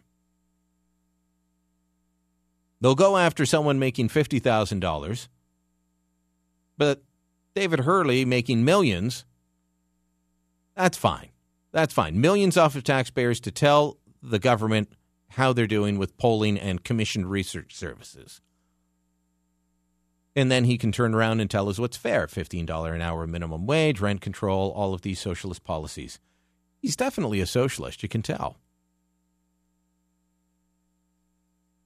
Are you sick and tired of these silver spooned, champagne socialist liberals? Because they really have gone very far left on several things. Are you sick of these champagne social, champagne liberal socialists telling us how we should all run our own affairs? 521 Talk, 521 8255, star 580 on Bell Mobility or 1 800 580 CFRA. And then the other thing I'll throw out at you is what do you think of Donald Trump actually listening to Justin Trudeau? Uh, your labor laws should be like ours. Make your labor laws like us. Do you think he's going to listen? Something tells me that ain't going to fly with Trump Meister. I'm Brian Lilley. This is Beyond the News. 521 Talk, 521 8255, star 580 on Bell Mobility. Back in moments.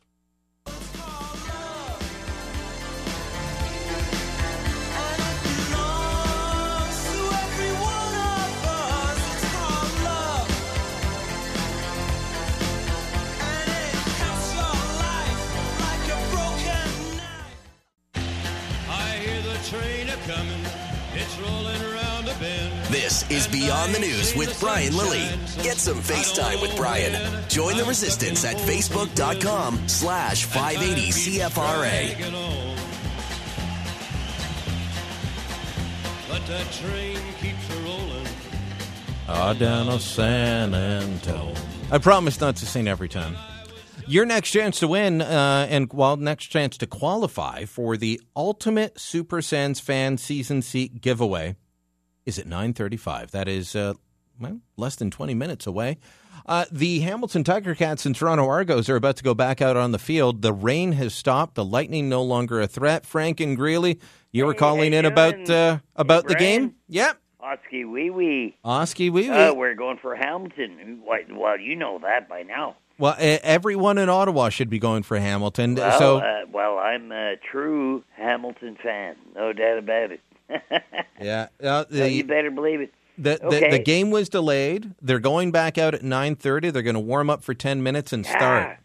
No, it would be nice to see Hamilton win this one. You know, like we remember guys like Joe Zuger, Garney Henley, Angelo Mosca, and uh, you know, uh, you know, all these boys they're all together. Yeah, those uh, the good old days. Uh, Tom Clements. Back with this. Tom know? Clements is a, a the type of guy that played both uh, Ottawa. There were a lot of guys played Ah. Ottawa and Hamilton.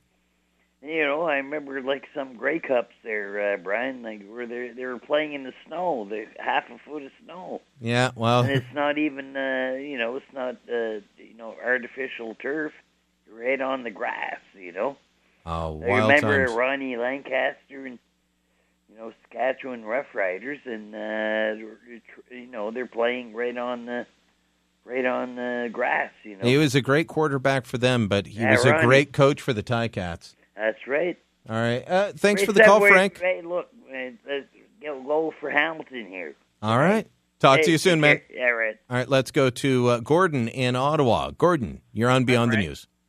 Hi, Brian. Hi. I'm- I'm glad Frank called in because I have a funny story. I was at the Royal Oak, the new one in Edinburgh, Yeah. and I, you know how you get talking with the barkeep. Mm-hmm. He said he said he was from Greely. And I said, you know Frank from Greely?" He goes, "No, I don't know Frank from Greely." I guess he gets asked that a lot. But, the uh, most famous resident of Greely. and uh, the I wanted to call about the Burning Man. Yeah. Like, I, I've seen quite a bit of uh, footage on this, and uh, like, and I know a guy in Ottawa that goes to that. Is as far as I'm concerned, I don't know if I can say this, but it's a perverts festival. That seems to be part of it. well, Um, can I explain to you what this guy d- did one year? as long as you don't Very- identify him. Yeah, he's a married man, right? Mm-hmm. and he's modeling his or what he's going to wear for Burning Man, and he's got this short skirt on, he wants to go as little Bo Peep. He's got the I saw I saw a woman with uh, barely anything on her backside getting branded like a cow on a social media post. I just did a hashtag search and whoa, this ain't safe for work. No. But it, it, it's a bizarre festival, and here's why it's also bizarre: is you look at what they put up as their principles: radical inclusion, decommodification, uh, radical self-expression, communal effort. These are all their um, principles, Gordon. And, and now you look at who's going. It costs four hundred and twenty-five bucks to get in, plus eighty bucks for a vehicle pass. You've got all these celebrities and models and Kardashian types there. A bunch of uh, Victoria's Secret models posting a, a, about being there. A bunch of the the people that are just famous for being famous being there. Uh, like, What does that? What does the price or these folks have anything to do with these so-called principles? You know what it's like, Brian? Also, it's like a week-long gay pride parade. Well, it, it there seems to be an awful lot of uh, heterosexuality on the go there as well. Just an awful lot of sexuality. Let's put it that way. Well, like I said, it's And and I'm but guessing they act like there's some deep meaning to this mystical thing, and it's it's also hilariously stupid. I, I'm thinking an awful lot of drugs if you're going to run into a burning Oh, lots effigy. of that too. Yeah, Thanks for the call, Gordon.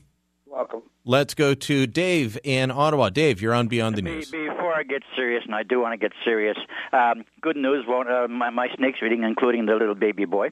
Oh, good. Um, uh, about Trump taking uh, Trudeau very seriously. Uh, you know why Trump would call his elbow his funny bone? Why? From laughing up his sleeve at Trudeau. oh. Oh, but I'm bum. Anyway, let's get serious. I was talking to Michelle uh, one morning last week after I was on talking to Rob, or maybe I was talking to you. Yeah, you were talking to me last week. Yeah, and um, I was talking. Michelle phoned me afterwards. Anyway, um, I told her I, I I'm kind of a bit of a prophet on this. And I mentioned that we that uh, the Black Lives Matter had some demands at the Pride Parade. They didn't. They weren't uh, announced or anything yet. But I do know what two of them were. What? One of them was that they to be included immediately in that parade. They went there with all the people they needed, about 30, 35, or 40 people, complete with banners and everything else, ready to march in the parade. And they were not listed as uh, participants in the parade. Yeah, you you have to be an official participant in That any was- parade. mm, Well, I wasn't official, but I uh, did my thing anyway. I, like I said, I paraded in, right in front of the Black Lives Matter with my sign. But anyway, the other demand was, or one of the other demands that, that I do know of, is that they were protesting against the fact that there were on-duty police officers in uniform. Uh, should they be wearing their golf shirts like the chief? They were on duty. Of course, they'd be in uniform. They were manning traffic. They were manning uh, security barricades and so on. They were there in uniform because they were on duty. The off-duty ones uh, dispensed with the uniforms, and I think they should not have. Now, I'm going to carry this further.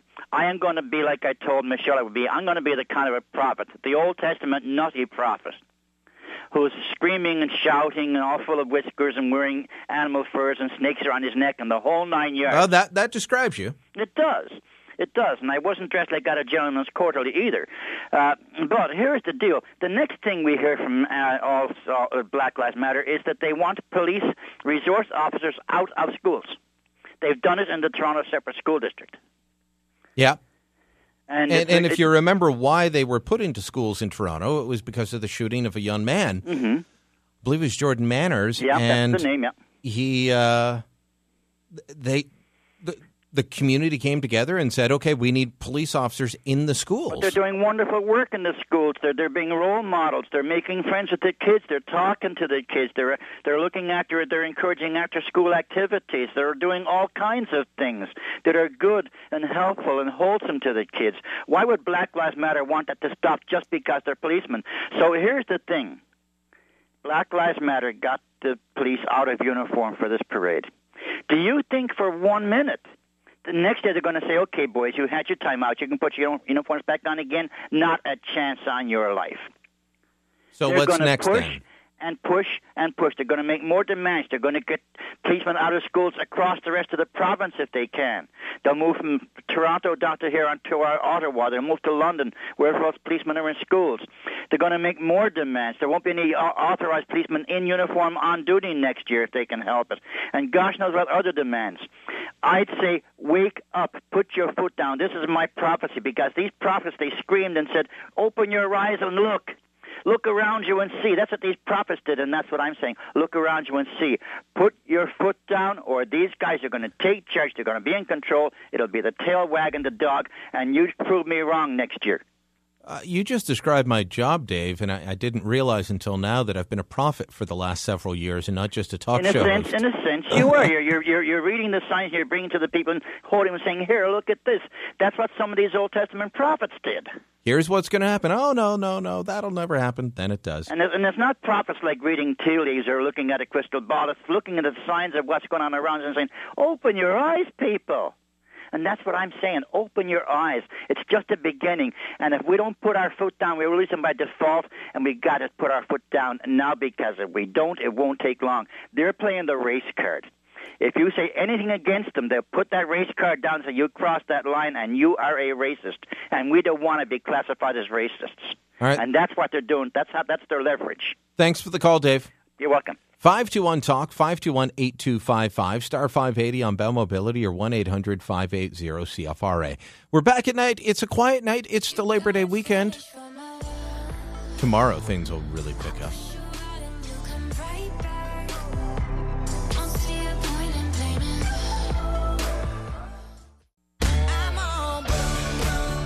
In a world gone mad, there must be resistance. You're listening to Beyond the News with Brian Lilley on News Talk 580 CFRA.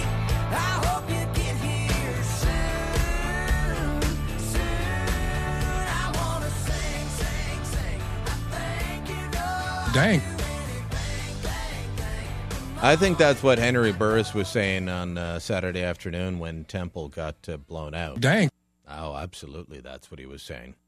Uh, I'd tell you to call in now, but everyone's calling in for the Sens tickets. You want to qualify for the Sens tickets? Now's your chance on that. Uh, but we are still talking about uh, politics, and in a moment, I'll let you know when it's clear to call again.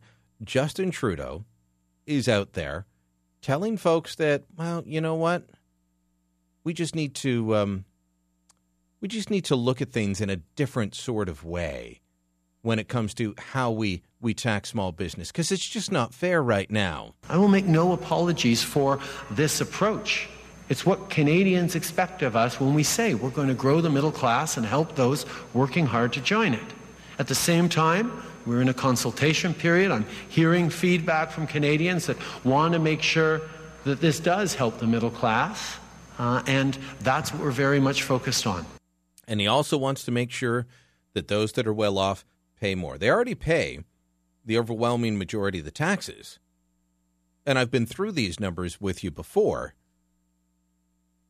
It is bizarre that he thinks he's got to restructure the tax system, other than this is a man who hates the fact that he's wealthy, hates the fact that he and his father never had to work. They haven't had to work since his grandfather's generation because of all the money he made. So, like Bill Morneau, who's another silver spoon in the mouth trust fund baby, they're going around sticking the screws to small business in this country. They just want us all to be serfs. They don't want us to be able to get up and look after ourselves. 521 Talk 521. Uh, in a minute. Guy, the capital voice, you're on Beyond the News. Did I hit the wrong line? All right. Yeah, I did. There we go. Guy, you're on Hi, Beyond the News now. Great to see that uh, the CFRA family has finally included you in prizes. You don't have to give away half-eaten Steve Madely fruit cups anymore. That's really good to see. Uh, this is one that I've been uh, part of uh, every year, so it's uh, it's good to be back on it. But it Uh, does eat up the phone lines busy. here. Keeps LZ busy, doesn't it? It does. He he's working the phone lines right now. Yeah. Um, I, I thought I wanted to fo- uh, just point out a couple of blinding hypocrisies that were relevant in the past week, week and a half since I've been last on. And you know, it was interesting to see uh, little Tater Justin Trudeau, our prime minister, marching directly behind the EFTO folks, the school folks, and the Ottawa District School Board folks at the Pride Parade last Sunday. It was quite an event to behold, Brian. Oh, is that, he was on- marching right behind the Elementary Teachers Federation? Yes. And then the next day, he comes out and denounces the emotion about the Sir, Sir John A. thing. So that was my blinding hypocrisy for the uh, for the Pride Parade that he you know stoked up behind the labor groups, and it was just a beautiful event. Brian, the unicorns were out, the rainbows were flying. It was quite something, but I've just found it quite hypo- hypocr- you know, hy- hypocritical that he would then uh, denounce the same teachers that he mount, marched behind the day before. Uh, the other thing was, I don't know if anybody heard it today on Rob Snow. I died laughing for about a half an hour when Smokey Thomas was on about uh, 12, 12.30. He said, after 15 years of Wynne's austerity, we deserve labor peace. And I started laughing. Rob let him go. I think Rob gulped. I heard a gulp in the background. Rob was just kind of, I think his vein in the side of his head was popping out or something after that one. But yeah, that was my classic quote from Smokey Thomas today. After 15 years of this Wynne austerity, we deserve some labor peace. Oh man! Oh, that was a classic. I thought Anyway, we, I thought that's why all the wages were going up. We were buying labor peace for all these years. if this was austerity, I'd hate to see what actual. I just, you know, it's, A- as John Robson uh, pointed out last Friday when I was chatting with him, he said "Eh, people complain about Stephen Harper slashing, and he he grew government by forty percent. This is something that that I've pointed out myself. Uh, we just have no clue what our governments are doing. Well, I can't understand what the end game is. I read the numbers on Bill Morneau's tax restructuring, and when, when, when uh, with with all this, you know, they want to start telling you what your wife can earn as an accountant and everything else. It's only going to bring in seven hundred and fifty million dollars. No, no, 250 million. Oh, I heard up to seven hundred. So it's only going to bring in a quarter billion dollars, and he's giving away all this money, UN funding all over the world, and he's this is political suicide for him. Well, I, you know, I, I, I I'm a mixed minds guy.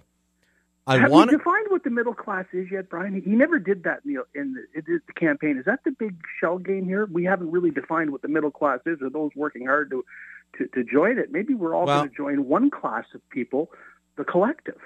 I've uh, I can tell you that I ran the numbers on his middle class tax cut, and the average Canadian working full time is someone that makes for, about forty eight thousand dollars a year. That person got about a sixty to seventy five dollar tax break from Justin Trudeau. All the other taxes that he's put on top of it have eaten that away.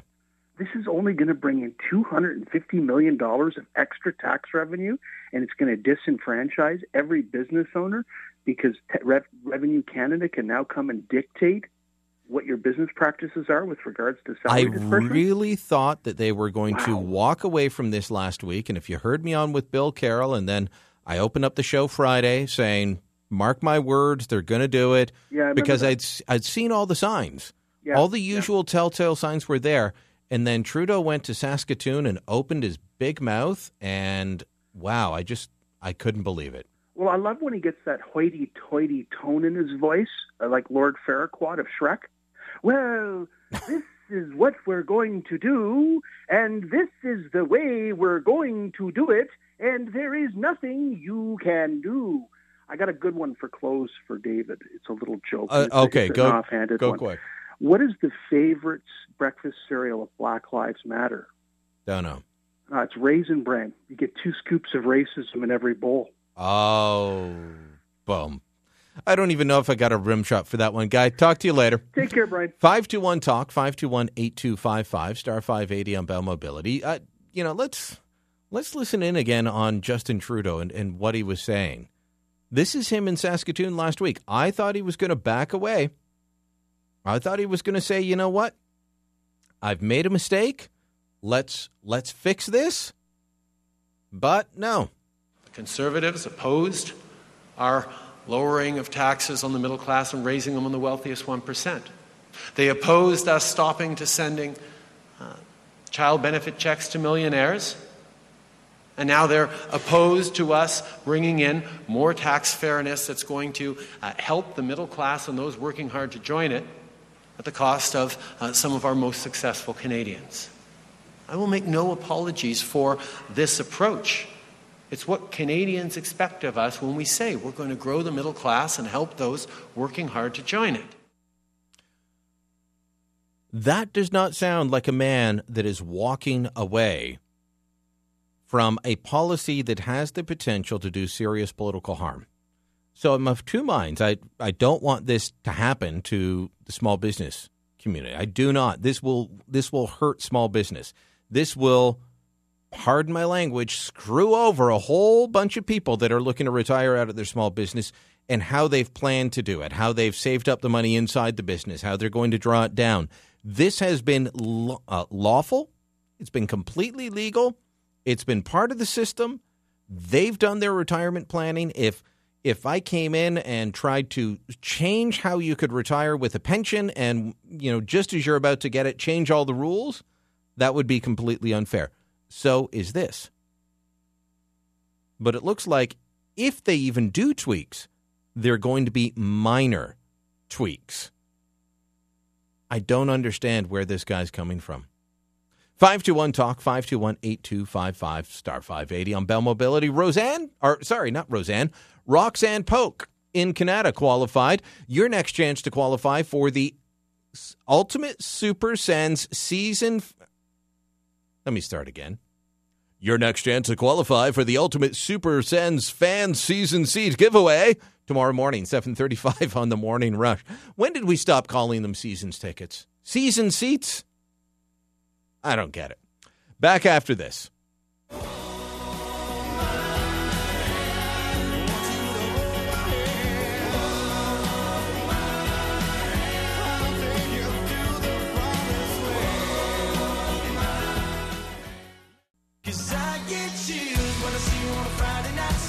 Insurgent.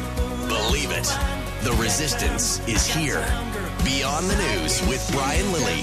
News Talk 580 CFRA. Just looking at a hilarious post uh, from the Daily Mail, and if you're a dog owner, you know you, you've dealt with this, and it's a dog stuck behind a toilet, staring at the wall, and the owner's coming in and saying, "Did you poop on the rug?" And the dog is behind the toilet so that he's staring directly at the wall, and refuses to look at the dog owner at, at the owner because if you've got a dog, you've seen this. Oh no, I didn't do anything wrong. If if I can't see you, I didn't do anything wrong. I'm not caught. And then eventually, yeah, dog's ashamed of pooping on the uh, on the carpet. If you're a dog lover, then you might want to take this in. This coming Saturday, September 9th, you can put your best paw forward with the Wiggle Waggle Walk and Run. Gather your family, coworkers, four-legged friends for the 2017 Wiggle Waggle Walk and Run presented by Escape Manor at Lansdowne Park. You can register at ottawahumane.ca slash walk run and register and raise funds for Ottawa's animals. That's ottawahumane.ca.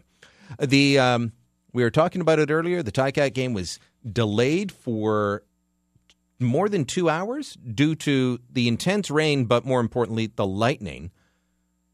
Just as they were coming back on, the Ticats tweeted out a photo showing what the weather was like. You know, the, the radar weather maps, how intense it was.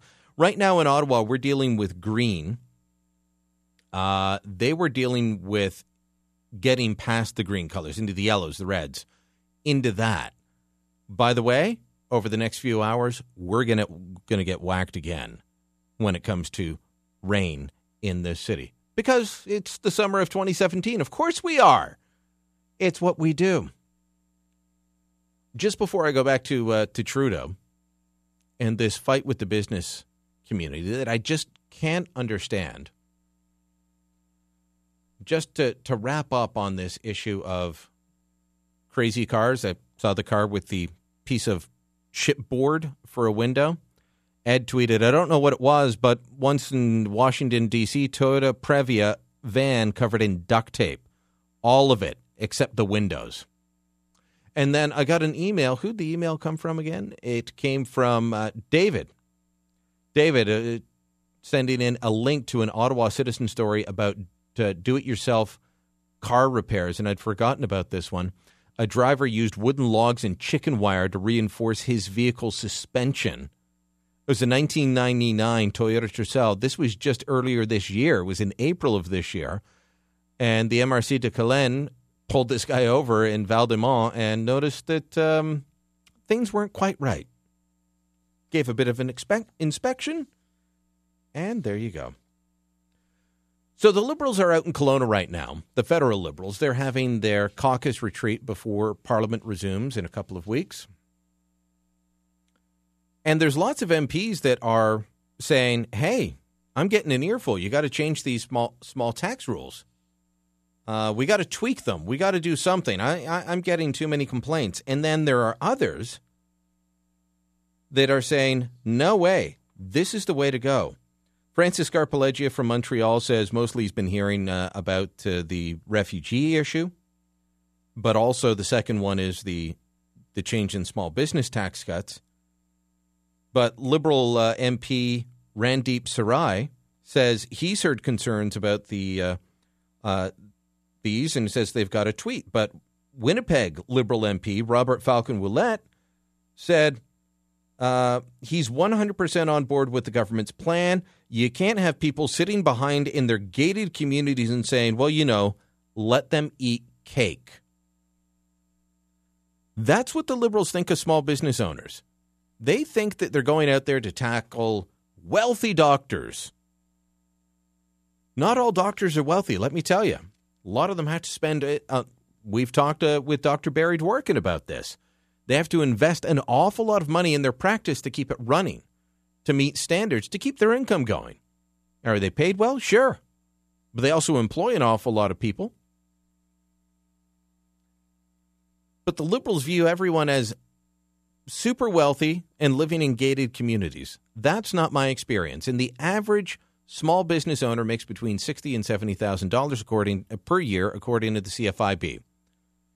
In this town, that's barely a good bureaucrat's wage, is it? Perrin Beatty is the CEO, president and CEO of the Canadian Chamber of Commerce, and he's trying to warn the government. They're trying to make this as if they're just going after the uber wealthy, they're just going after big business. Beatty says, no, that's not the case at all. They're looking to generate a quarter of a million dollars from the issue of, uh, of uh, salaries that are paid. Um, to do that, they'll have to attack about a billion dollars worth of income. You think that's only going to come from high income Canadians? He also says what the government is doing is simply not fair. If you look at the average small business in Canada, government figures show that about two thirds of small businesses evan earn less than seventy-three thousand dollars a year, and half of those earn less than thirty-three thousand. Now, assume you open up a variety store, and you have to put your own money into the business. You're working seven days a week. You have no vacation, no paid vacation time. You have no retirement pension uh, afterward. Uh, families got to pitch in and help you out. To go after people like this is simply unfair. And yet, that's what Justin Trudeau and his liberals are doing. They dropped this, I believe the date was July 18th. Doldrums of summer. Not a whole lot of media coverage. Yeah, I talked about it. Some others did. But not a whole lot of coverage. And of course, the original spin was they're just going after the uh, the super rich, and you know, people don't care about defending the super rich. You heard those numbers in there. Two thirds earn below seventy three thousand. Below, not seventy three, below seventy three. That is not a huge income. But they dropped this in the middle of summer. If these small business people are able to get away, they might be away, or they're not paying as much uh, attention. They're at kids' soccer games at at uh, at night, or they're still running their business. But they brought it in in the middle of July and then said 75 days of online consultation only. We're very concerned about it, and particularly concerned because of the timing of it. They dropped this on Canadians in the middle of July to give 75 days for consultations. This expires on the 2nd of October. Uh, farmers were out in the field uh, in their tractors. Small business people weren't spending time reading tax bulletins. This is not a genuine consultation, it's a stealth attack. Stealth attack is the best way to put it. But Justin Trudeau doesn't see it that way. He sees this as the right thing to do. And a man that's never run a small business, never met payroll in his life, never had to worry about his financial future, is convinced of his moral clarity that he's doing the right thing. Very first thing we did was raise taxes on the wealthiest 1% in this country so we could lower them for the middle class. Then we moved forward with a new Canada Child Benefit, one that gives more money to 9 out of 10 Canadian families every month, tax free, to help with the cost of raising their kids. Justin Trudeau's convinced that the small business people are the folks that he raised taxes on at the beginning. He's convinced they're one and the same, and he's determined to make them pay more. And this from a man who, from the time he left school, he had a backstop. I can't remember the exact numbers, but his trust fund paid out in chunks per year, depending on his age, and they increased with age. He has his full trust fund now, but his father set up a trust fund for him. And so in his early years, he might only be getting 20, 25,000. But, you know, let me tell you, back in the 90s, if you were making 20, 25,000 in your student or immediately post student days, you could do all right. You could have a, an okay life comparable to your friends. You had a job on top of that. You can take whatever job you want at this point. You're doing well. That's Justin Trudeau's experience. He has no clue how the other half lives, the other half, the other 99% live. But he's going to attack the small business community as if they're him, as if they are the 1%. If he doesn't back off on this, he's going to get a backlash like you wouldn't believe. I'm Brian Lilley. That wraps the show for tonight. Thanks for listening. Make sure that you share uh, my tweets on the, the Twitter machine and share my post on Facebook. Back at it again tomorrow night. Until then, remember, I'm on your side.